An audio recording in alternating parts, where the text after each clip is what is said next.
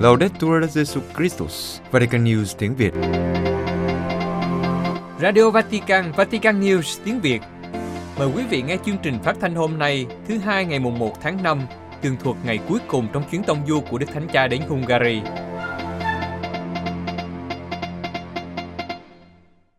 Kính thưa quý thính giả, lúc 8 giờ 40 sáng Chủ nhật 30 tháng 4, ngày thứ ba và cũng là ngày cuối cùng trong chuyến tông du của Đức Thánh Cha đến Hungary, Đức Thánh Cha đã rời tòa sứ thần để đến quảng trường Kossuth Lajos, cách đó khoảng 6 cây số để dâng thánh lễ với các tín hữu. Đức Thánh Cha đã đi xe môi trần khoảng gần 30 phút để chào thăm các tín hữu trước khi dâng thánh lễ. Theo ước tính của ban tổ chức, khoảng 50.000 tín hữu tham dự thánh lễ, trong đó 30.000 người ở trong quảng trường và 20.000 người ở các khu vực lân cận và tham dự qua các màn hình lớn. Đức Thánh Cha cử hành thánh lễ Chúa Nhật thứ tư phục sinh, lễ Chúa Chiên Lành. Trong bài giảng, Đức Thánh Cha khai triển hai ý trong tin mừng. Trước hết, người mục tử gọi tên từng con chiên và kế đến là dẫn chúng ra. Ngài nói, Le ultime parole che Gesù pronuncia nel Vangelo che abbiamo ascoltato riassumono il senso della sua missione. Io sono venuto perché abbiano la vita e l'abbiano in abbondanza. Những lời cuối cùng Chúa Giêsu nói trong tin mừng mà chúng ta vừa nghe tóm tắt ý nghĩa sứ vụ của người. Tôi đến để chiên được sống và sống dồi dào. Đây là điều người mục tử nhân lành làm, hy sinh tính mạng vì đoàn chiên của mình.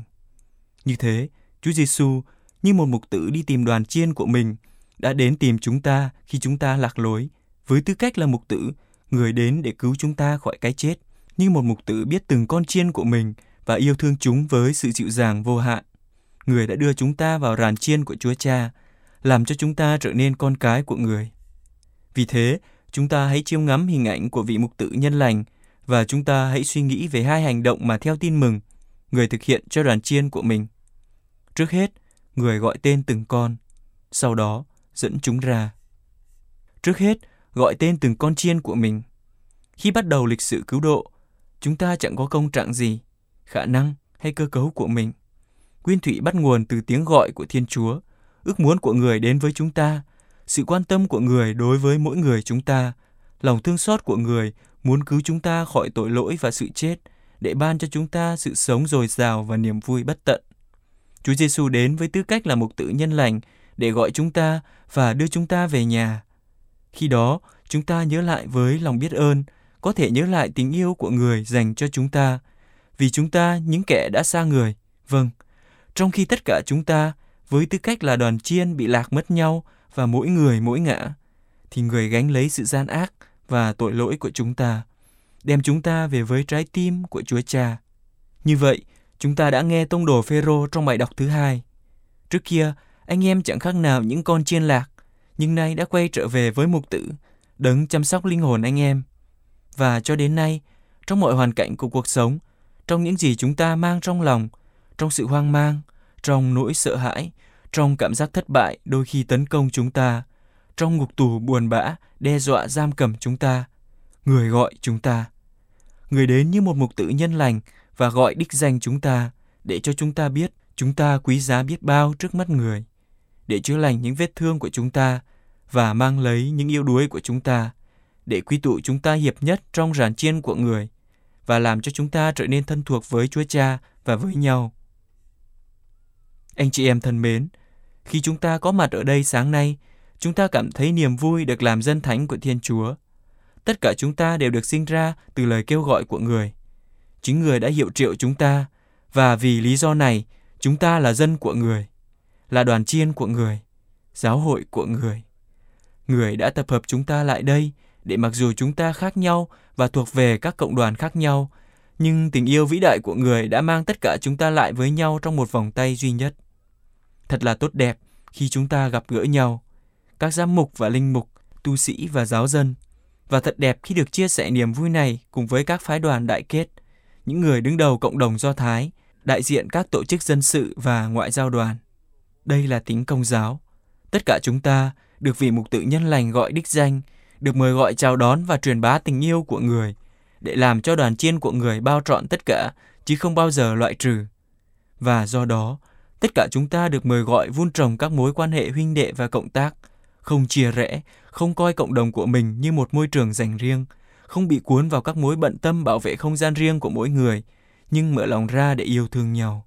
Sau khi đã gọi chiên, mục tử dẫn chúng ra. Đầu tiên, người mời họ vào đàn bằng cách gọi họ. Bây giờ người thúc họ ra. Trước hết, chúng ta được quy tụ vào gia đình Thiên Chúa để trở thành dân của người. Nhưng sau đó chúng ta được sai đi vào thế giới để với lòng can đảm và không sợ hãi, chúng ta trở thành những người loan báo tin mừng, những chứng nhân của tình yêu đã tái sinh chúng ta. Chúng ta có thể nắm bắt chuyển động kép này bước vào và đi ra từ một hình ảnh khác mà Chúa Giêsu sử dụng, hình ảnh cánh cửa. Người nói, tôi là cửa, ai qua tôi mà vào thì sẽ được cứu. Người ấy sẽ đi ra và gặp được đồng cỏ. Chúng ta hãy lắng nghe kỹ điều này, sẽ vào và sẽ ra. Một đàn Chúa Giêsu là cánh cửa đã mở rộng cho chúng ta được hiệp thông với Chúa Cha và cảm nghiệm được lòng thương xót của người. Nhưng như mọi người đều biết, một cánh cửa không chỉ được sử dụng để vào mà còn để rời khỏi nơi người ấy đang ở và rồi sau khi đã đưa chúng ta trở lại trong vòng tay của Thiên Chúa và trong đàn chiên của giáo hội, Chúa Giêsu là cánh cửa để đưa chúng ta ra thế giới. Người thúc đẩy chúng ta đi ra để gặp gỡ anh chị em của mình và chúng ta hãy nhớ kỹ điều đó. Tất cả mọi người, không trừ một ai, đều được mời gọi về điều này bước ra khỏi sự thoải mái của chúng ta và có can đảm để đi đến mọi vùng ngoại vi cần đến ánh sáng của tin mừng. Anh chị em thân mến, đi ra có nghĩa là mỗi người chúng ta trở thành giống như Chúa Giêsu, một cánh cửa rộng mở. Thật buồn và xấu khi nhìn thấy những cánh cửa đóng lại, cánh cửa khép kín của sự ích kỷ của chúng ta đối với những người đi bên cạnh chúng ta hàng ngày những cánh cửa đóng kín của chủ nghĩa cá nhân của chúng ta trong một xã hội có nguy cơ teo tóp lại trong cô độc những cánh cửa đóng kín của sự thờ ơ của chúng ta đối với những người đau khổ và nghèo đói những cánh cửa đóng lại đối với những người xa lạ, khác biệt, di cư, nghèo khổ và ngay cả những cánh cửa đóng kín của các cộng đoàn giáo hội của chúng ta, đóng cửa giữa chúng ta, đóng cửa đối với thế giới, đóng cửa đối với những người không theo khuôn phép, đóng cửa đối với những người mong mỏi sự tha thứ của Thiên Chúa.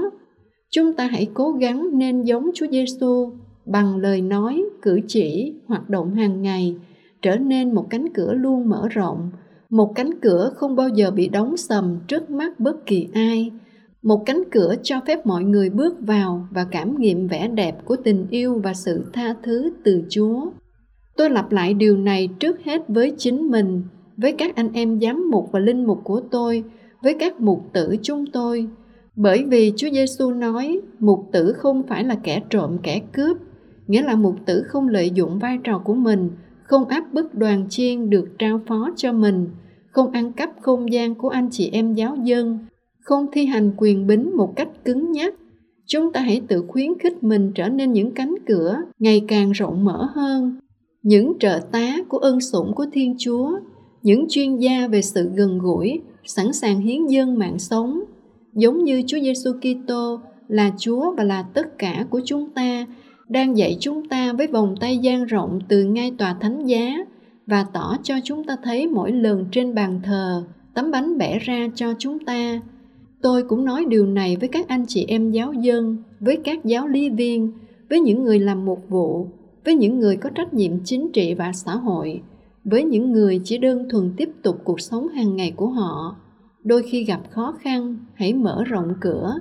Chúng ta hãy để cho chúa của sự sống đi vào tâm hồn chúng ta, để lời của người an ủi và chữa lành, rồi đi ra và chính chúng ta trở thành những cánh cửa mở trong xã hội. Hãy mở ra và hòa nhập với nhau để giúp hungary phát triển trong tình huynh đệ, con đường dẫn đến hòa bình. Anh chị em thân mến, Chúa Giêsu mục tử nhân lành gọi đích danh chúng ta và chăm sóc chúng ta với sự dịu dàng vô biên. Người là cửa và ai đi qua người thì được sự sống đời đời. Vì thế, người là tương lai của chúng ta, một tương lai của sự sống sung mãn.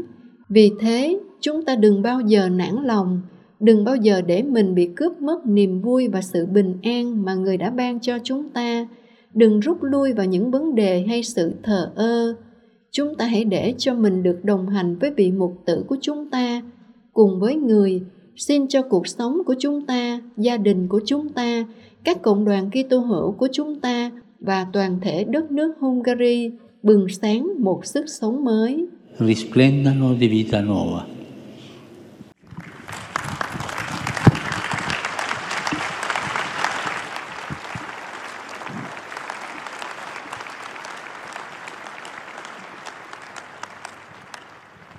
Vào cuối thanh lễ, trước khi đọc kinh lạy nữ vương thiên đàng, Đức Thánh Cha đã gửi lời cảm ơn đến Đức Hồng Y Edor, Tổng thống, Thủ tướng và giới chức chính quyền Hungary. Ngài nói rằng, giờ đây sắp trở về Roma, tôi muốn bày tỏ lòng biết ơn của tôi đối với quý vị, các anh em giám mục, các linh mục, các tu sĩ nam nữ và tất cả người dân Hungary thân yêu vì sự đón tiếp và tình cảm mà tôi đã cảm nhận trong những ngày này. Và tôi bày tỏ lòng biết ơn đối với những người đã từ xa đến đây và những người đã làm việc rất chăm chỉ và tốt đẹp cho chuyến thăm này. Đặc biệt, Ngài bày tỏ sự gần gũi đối với người bệnh và người già, những người không thể đến đây, những người cảm thấy cô đơn và những người đã mất niềm tin vào Chúa cũng như mất hy vọng vào cuộc sống. Tôi gần gũi với anh chị em, tôi cầu nguyện và chúc lành cho anh chị em. Kế đến, Đức Thánh Cha chào các nhà ngoại giao và anh chị em thuộc các hệ phái Kitô giáo khác. Ngài nói: Xin cảm ơn sự hiện diện của quý vị và cảm ơn vì trên đất nước này, các tôn giáo và tín ngưỡng khác nhau gặp gỡ và hỗ trợ lẫn nhau. Đức Hồng Y Erder nói rằng mọi người sống tại biên giới phía đông của Kitô giáo Tây kể từ ngàn năm. Thật tuyệt khi các ranh giới không tạo nên ngăn cách mà là khu vực tiếp xúc và rằng các tín hữu trong Chúa Kitô đặt tình bác ái hiệp nhất lên hàng đầu, chứ không phải là những khác biệt về lịch sử, văn hóa và tôn giáo gây ra chia rẽ. Tin mừng liên kết chúng ta và chính bằng cách trở lại đó về nguồn mà cuộc hành trình giữa các Kitô hữu sẽ tiếp tục theo ý muốn của Chúa Giêsu, vị mục tử nhân lành, đấng muốn chúng ta hiệp nhất trong cùng một đoàn chiên. Cuối cùng, Đức Thánh Cha hướng lên mẹ và phó dâng đất nước Hungary cho mẹ. Từ thành phố vĩ đại này và đất nước cao quý này, tôi muốn đặt vào trái tim của anh chị em niềm tin và tương lai của toàn lục địa châu Âu, điều mà tôi đã nghĩ đến trong những ngày này, và đặc biệt là công cuộc hòa bình. Xin Đức Trinh Nữ Maria nhìn đến những dân tộc đau khổ nhất. Trên hết, xin nhìn đến dân tộc lân cận Ukraine tự đạo và dân tộc Nga đã được thánh hiến cho mẹ. Mẹ là nữ vương hòa bình. Xin khơi dậy trong lòng con người và các nhà lãnh đạo các quốc gia ước muốn xây dựng hòa bình, mang đến cho các thế hệ trẻ một tương lai hy vọng, chứ không phải chiến tranh, một tương lai đầy những chiếc nôi, chứ không phải những nấm mồ, một thế giới của tình anh em, chứ không phải của những bức tường. Kính mời quý vị hiệp ý kinh lạy nữ vương thiên đàng.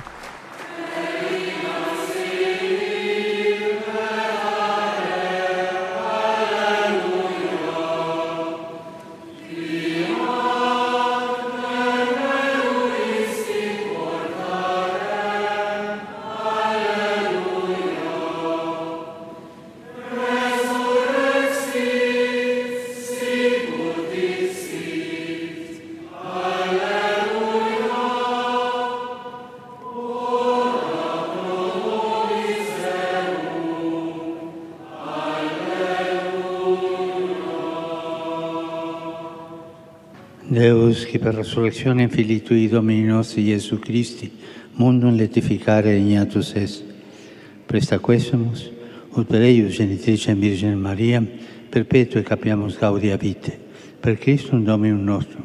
Amen.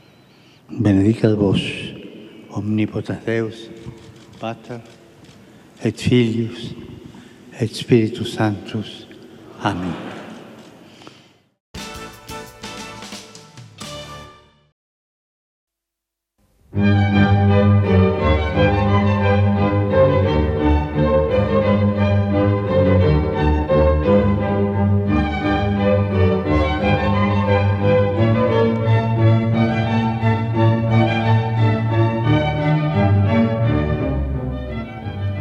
Giới học thuật và văn hóa tại Đại học Công giáo Peter Pashmani.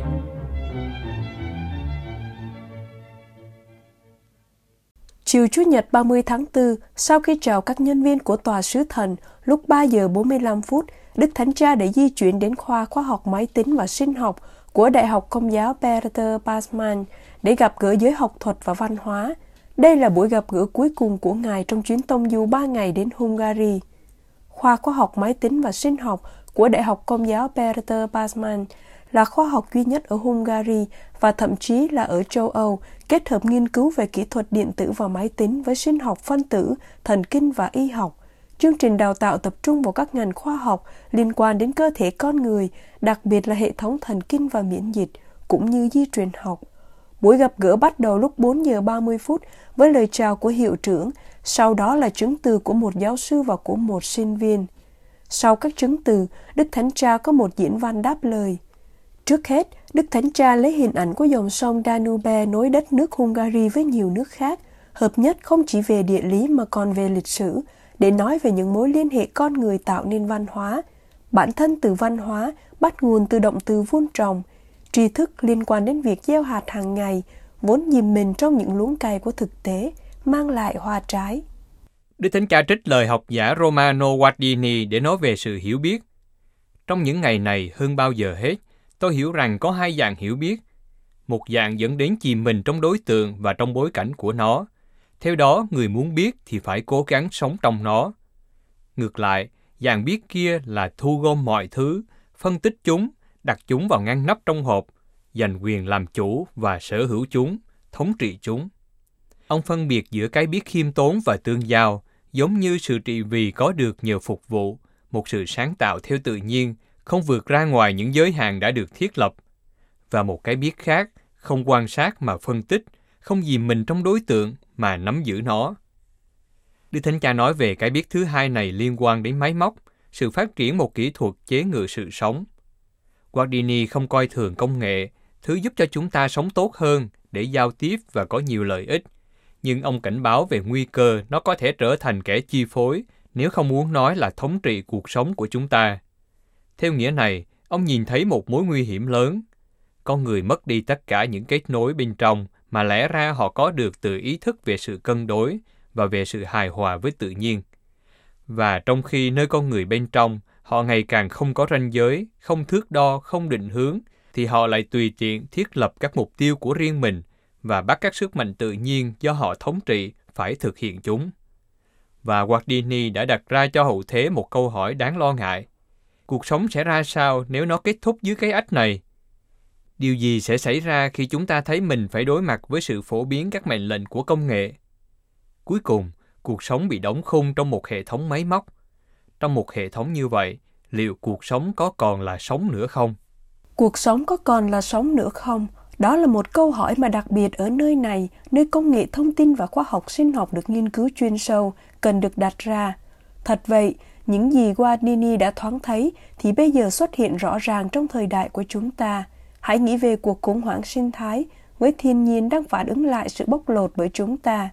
Chúng ta nghĩ về sự thiếu đi các giới hạn, về lý luận cho rằng nếu điều đó có thể làm được thì nó được cho phép. Chúng ta cũng hãy nghĩ đến mong muốn đặt trung tâm của mọi sự không phải nơi con người và các mối tương quan con người, nhưng mỗi người đặt trung tâm vào nhu cầu của chính mình, ham thu vén và nắm giữ thực tại. Và hệ quả là sự xói mòn của những ràng buộc cộng đồng. Nơi đó, sự cô đơn và sợ hãi do bởi điều kiện hiện sinh dường như trở thành những điều kiện xã hội. Bao nhiêu người bị cô lập, rất nhiều mạng xã hội và rất ít tín xã hội như đang ở trong một vòng luẩn quẩn tìm đến sự an ủi của công nghệ để lấp đầy khoảng trống mà họ cảm thấy bằng cách chạy theo một cách thậm chí còn cuồng nhiệt hơn, trong khi bị chế ngự bởi chủ nghĩa tư bản man rợ, càng cảm thấy đau đớn hơn về sự yếu đuối của mình trong một xã hội mà tốc độ bên ngoài song hành với sự mỏng giòn bên trong. Khi nói điều này, tôi không muốn tạo ra chủ nghĩa bi quan là điều trái ngược với niềm tin mà tôi vui mừng tuyên xưng, nhưng để suy gẫm về sự kiêu ngạo này của hiện hữu và sở hữu – điều mà từ buổi bình minh của văn hóa châu Âu, Hormer đã coi là mối đe dọa và mô hình kỹ trị làm cho thêm trầm trọng qua việc sử dụng một số thuật toán có thể gây ra nguy cơ mất ổn định hơn nữa cho con người. Tiếp đến, Đức Thánh Cha trích dẫn từ cuốn tiểu thuyết Ông chủ của thế giới của Robert Benson với nhận xét rằng sự phức tạp của máy móc không đồng nghĩa với sự vĩ đại thực sự và rằng trong vẻ bề ngoài xa hoa nhất ẩn chứa một mối nguy hiểm tinh vi nhất Cuốn sách này thêm một nghĩa nào đó mang tính tiên tri, được viết cách đây hơn một thế kỷ, mô tả một tương lai bị công nghệ thống trị, và trong đó mọi thứ, nhân danh sự tiến bộ, đều bị đồng nhất hóa. Khắp nơi người ta rao giảng một chủ nghĩa nhân đạo nhằm xóa bỏ sự khác biệt, hủy bỏ đời sống của các dân tộc và xóa bỏ các tôn giáo. Các hệ tư tưởng đối lập hội tụ vào một sự đồng nhất hóa, kiểu đô hộ ý thức hệ. Con người với việc tiếp xúc với máy móc ngày càng trở nên phẳng, trong khi cuộc sống chung trở nên buồn tẻ và yếu ớt. Trong thế giới tiến bộ nhưng u ám được Benson mô tả, nơi tất cả mọi người dường như mất cảm giác và bị gây mê, thì việc loại bỏ người bệnh và áp dụng trợ tử, cũng như xóa bỏ ngôn ngữ và văn hóa các dân tộc để đạt đến một hòa bình phổ quát, dường như là điều hiển nhiên. Điều này trên thực tế biến thành một cuộc bách hại dựa trên việc áp đặt đồng thuận. Đến mức một nhân vật chính trong tiểu thuyết của ông đã khẳng định rằng thế giới dường như chịu sự chi phối của một sức sống kỳ quặc, vốn làm hư hỏng và pha tạp mọi thứ. Đức Thánh Cha ghi nhận, tôi đã trình bày suy tư với tông màu ảm đạm, nhưng chính trong bối cảnh này, vai trò của văn hóa và đại học được thể hiện rõ nhất. Thật vậy, trường đại học, như chính tên gọi, là nơi tư tưởng phát sinh, lớn lên và trưởng thành một cách cởi mở và cộng hưởng. Đó là ngôi đền, nơi tri thức được mời gọi giải phóng mình khỏi những giới hạn hẹp hòi của tích góp và sở hữu để trở thành văn hóa, nghĩa là vun trồng con người và những mối quan hệ nền tảng của con người với sự siêu việt, với xã hội, với lịch sử, với thụ tạo. Về vấn đề này, Công đồng Vatican II khẳng định văn hóa phải nhắm đến sự hoàn thiện toàn diện của con người vì lợi ích của cộng đồng và của toàn xã hội loài người. Do đó, cần phải vun đắp tâm hồn để phát triển khả năng ngưỡng mộ, suy ngẫm và chiêm niệm để có được khả năng phán đoán cá nhân và để vun trồng ý thức tôn giáo, luân lý và xã hội. Từ quan điểm này, tôi đánh giá rất cao những lời của Ngài, thưa Đức ông Hiệu trưởng, khi Ngài nói rằng trong mỗi nhà khoa học chân chính đều có một chút gì đó của nhà ký lục, tư tế, tiên tri và thần bí. Và thêm nữa rằng, với sự trợ giúp của khoa học, chúng ta không chỉ muốn hiểu mà còn muốn làm điều đúng đắn, đó là xây dựng một nền văn minh nhân đạo và liên đới, một nền văn hóa và môi trường bền vững. Chính với tấm lòng khiêm tốn mà chúng ta không những có thể lên núi của Chúa mà còn leo lên đỉnh cao của khoa học. Sự thật là như chúng ta biết, những tri thức vĩ đại đều khiêm tốn. Mặt khác, mầu nhiệm của sự sống được mặc khải cho những người biết cách đi vào những điều nho nhỏ. Về điều này, Dorothea đã nói với chúng ta những lời tuyệt vời. Càng khám phá ra nhiều chi tiết nhỏ, chúng ta càng đắm chìm vào sự phức tạp của công trình của Thiên Chúa. Hiểu theo cách này, văn hóa thực sự bảo tồn và bảo vệ nhân loại của chúng ta. Nó khiến cho chúng ta chìm trong chiêm niệm và khuôn đúc nên những con người không bị lệ thuộc vào thời trang nhất thời, nhưng bén rễ từ thực tế của sự vật. Và những người môn đệ khiêm tốn của tri thức cảm thấy họ phải cởi mở và thông giao, không bao giờ cứng nhắc và hiếu chiến. Những người yêu văn hóa thực ra không bao giờ cảm thấy đã đến nơi và tự mãn, mà mang trong mình một khắc khoải lành mạnh. Họ nghiên cứu, đặt câu hỏi, mạo hiểm và khám phá. Họ biết cách thoát ra khỏi sự cứng nhắc của chính mình, để khiêm tốn dấn thân và mầu nhiệm sự sống, vốn tỏ lộ trong sự thao thức chứ không phải thói quen. Họ mở ra với các nền văn hóa khác và cảm thấy cần phải chia sẻ kiến thức. Đây là tinh thần của trường đại học và tôi cảm ơn quý vị đã sống theo cách này. Văn hóa đồng hành với chúng ta trong hành trình biết mình, tư tưởng cổ điển vốn không bao giờ suy tàn, nhắc nhở chúng ta điều đó. Câu châm ngôn nổi tiếng từ đền thờ Delphi xuất hiện trong tâm trí tôi. Hãy biết mình. Đó là một trong hai suy nghĩ mà tôi muốn để lại cho quý vị khi chúng ta kết thúc. Nhưng biết mình có nghĩa là gì? Nó có nghĩa là biết cách nhận ra những giới hạn của mình và do đó hạn chế tính tự quy chiếu của mình. Điều này tốt cho chúng ta bởi vì trên hết, bằng cách nhận ra mình là thụ tạo mà chúng ta trở nên sáng tạo, hòa mình vào thế giới hơn là thống trị nó. Và trong khi tư tưởng kỹ trị theo đuổi một tiến bộ không thừa nhận giới hạn, thì con người thật lại được dựng nên từ sự mong manh. Và chính ở đó, con người nhận ra sự phụ thuộc của mình vào Thiên Chúa và mối liên hệ với người khác và với toàn thể tạo thành.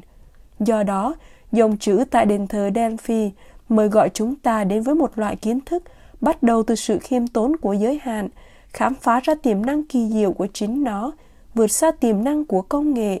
Nói cách khác, biết mình nối kết chúng ta lại với nhau theo một biện chứng đạo đức, sự mong manh và vĩ đại của chúng ta với tư cách là con người. Sự ngạc nhiên trước nghịch lý này làm nảy sinh văn hóa, không bao giờ hài lòng, không ngừng tìm kiếm, thao thức và cộng đồng, kỷ luật trong sự hữu hạn của mình, nhưng mở ra với vô hạn.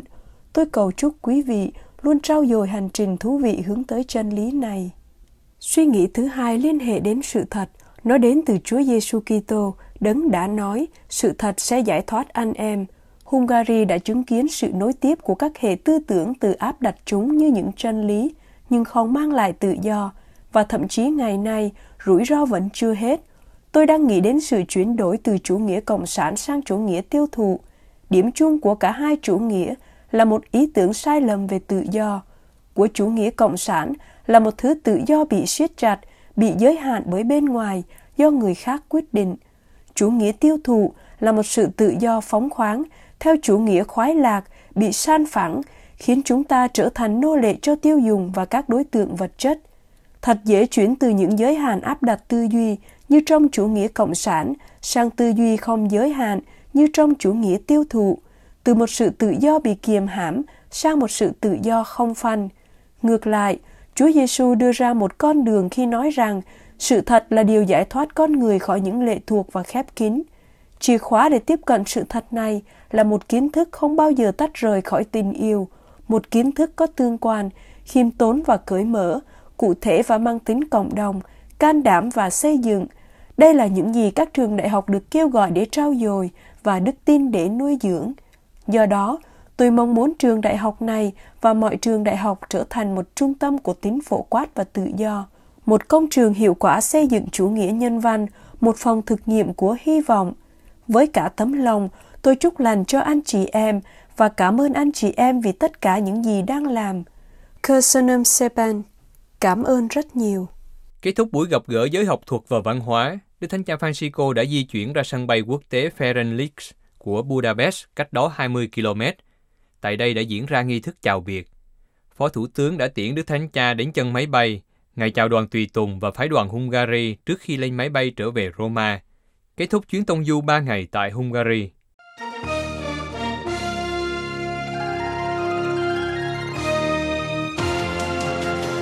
Cảm ơn quý vị đã chú ý lắng nghe chương trình Radio Vatican của Vatican News tiếng Việt.